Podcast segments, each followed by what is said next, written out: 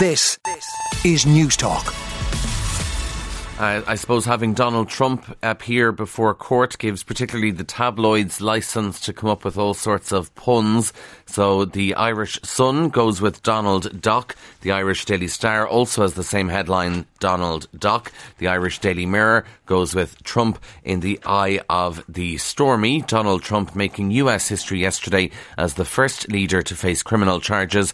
The former president appeared in a New York court to defy 34 felony raps, including making a hush payment to uh, porn star Stormy Daniels, but he defiantly said ahead of the hearing, can't believe this is happening in America. Uh, and obviously, Donald Trump speaking overnight, he flew back to Florida and addressed his fans at his Mar-a-Lago estate, uh, saying he's completely innocent, denying all the charges there. Sean Spicer, who was the former uh, spokesperson for Donald Trump when he was in the White House, he's going to be on this morning's News Talk Breakfast. It's always box office when you hear what Sean Spicer has to say, so tune in after seven to News Talk Breakfast to hear what he makes of it all. The Irish Daily Mail on the front page, Garda inquiry into 26 claims of abuse in defence forces. That's also the front of the Irish Independent, Gardaí probing 26 allegations of sexual assaults in the ranks of the defence forces. This is a special operation which has been set up,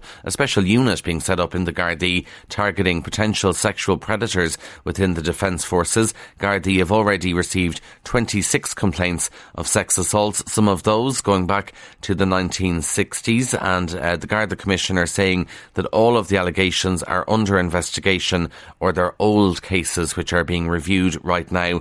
And the Garda Commissioner crucially saying yesterday that he expects more complainants to come forward with allegations of sexual assault in the Defence Forces. That'll be a big topic of discussion, I imagine, at the Cabinet meeting this morning because the uh, Taoiseach Micheál Martin has to take further action now on this report from the Independent Review Group, which we heard at best barely tolerates women uh, and essentially at worst can abuse them and make it a very difficult place in the Defence Forces for women, particularly, to be a member of. So that's on the front of the Irish Independent.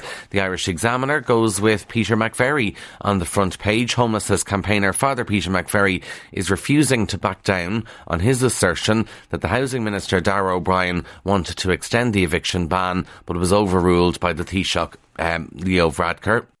Yesterday, had Taoiseach Micheál Martin becoming the latest senior government member to reject Father McVerry's claim. He said that Darragh O'Brien agreed with the cabinet position that continuing the eviction ban would have made homelessness worse in the longer term. And News Talk are kind of involved in this because yesterday the Taoiseach Leo Varadkar was on News Talk Breakfast and he was asked about Father Peter McVerry's claim and the Taoiseach said that the claim is 100% untrue and there's zero evidence to support it. Then later, Father Peter McVerry went on to News Talk and said that when the government makes controversial decisions, they love a distraction. He said he can understand why the Taoiseach is denying the claim. He says he understands it. This is the most controversial and I think the worst decision the government has made in its lifetime and they have to present a united front. So we've heard from both sides here on News Talk now. I suppose it's up to you to decide who do you believe? Do you believe the Taoiseach or do you believe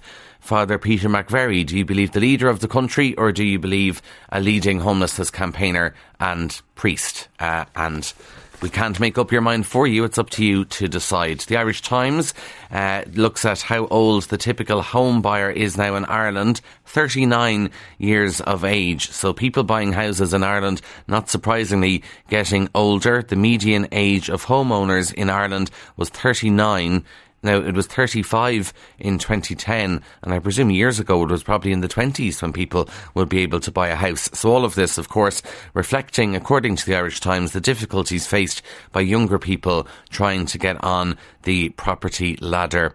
Uh, and the typical income of a home purchaser has risen by almost 50%, but that seems to mean nothing because they're still struggling to be able to buy a house. Inside the papers, the Irish Times is looking at vacancies in our schools. And if you have uh, children or young people in schools, you'll probably be aware of this. A lot of schools can't fill the posts which have been left vacant. The Irish Times says there are unfill- unfilled teaching vacancies in almost half of all second level schools in Ireland. This is a poll of more than 2,000 teachers belonging to the ASTI.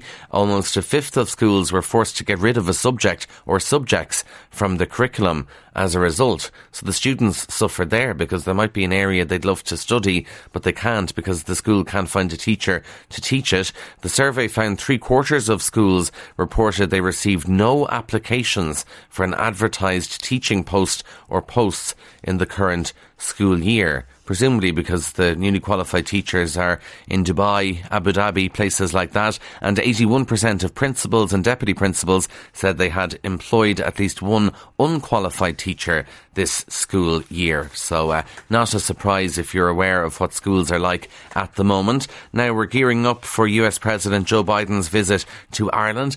Kind of amazing. We still don't have the details. It's less than a week until he arrives. We don't know where he's going yet. We're still waiting for the formal announcement from the White House about the itinerary for President Joe Biden. But in the Star, we are told uh, he might have to go to Galway now because he has cousins in Galway as well as in Mayo and Louth. This is according to a top American genealogist who is Megan Smolenyak, who has worked for the FBI, and she says she's satisfied that one of Joe Biden's great great grandfathers was born in Galway, and it's believed some of his cousins are still living in Galway uh, to this very day. So we know he's cousins in uh, Mayo, the Blewitts there in Mayo. We know he's related to the Carneys in Louth, and now uh, genealogists believe that there's another branch of the family being identified. So Joe Biden, another Irish link. So we might have to go to uh, Galway. So we'll see what happens. We're waiting for the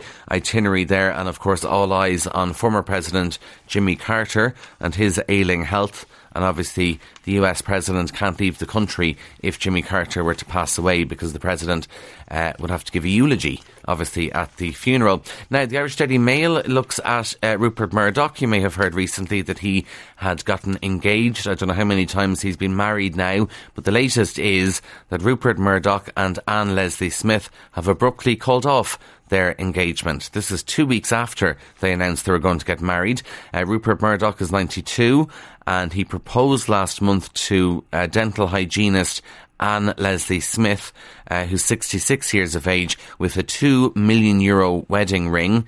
And he described their whirlwind romance as a gift from God. But now the engagement has been abruptly called off. The pair came to a mutual decision to part ways. The rumour is that she couldn't cope with the uh, publicity. She didn't like being in the public eye. So apparently they sat down on Monday and agreed it was better for them to part. Uh, another friend told the Mail that the billionaire still remains fond of Miss Smith despite their decision to split. So now we don't know, is that the end of Rupert Murdoch getting married or has he one more marriage in him? Uh, also, the Irish Independent looks at Kind of bad news. You don't want your boss to hear this news this morning because they're looking at your tea or coffee break. And I suppose people thought that this might rejuvenate you, take a little break away from the desk. It does absolutely nothing to rejuvenate you or make you feel less tired.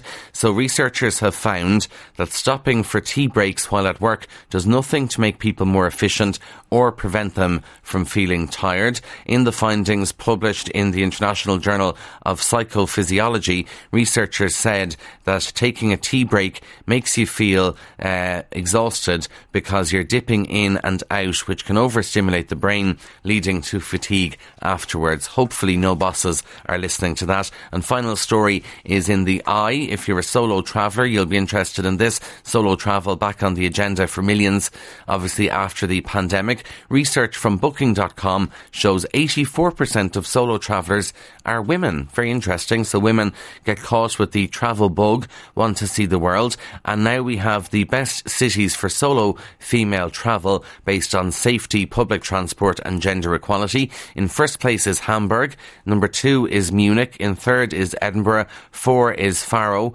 Fifth is Dublin, the fifth most safe city for a woman to travel by herself. Also in the top ten, Prague, Helsinki, Krakow, and Zurich. So a lot of those obviously in Europe, so it must be safe enough to visit here. On 106 to 108 FM and Newstalk.com. This, this is Newstalk.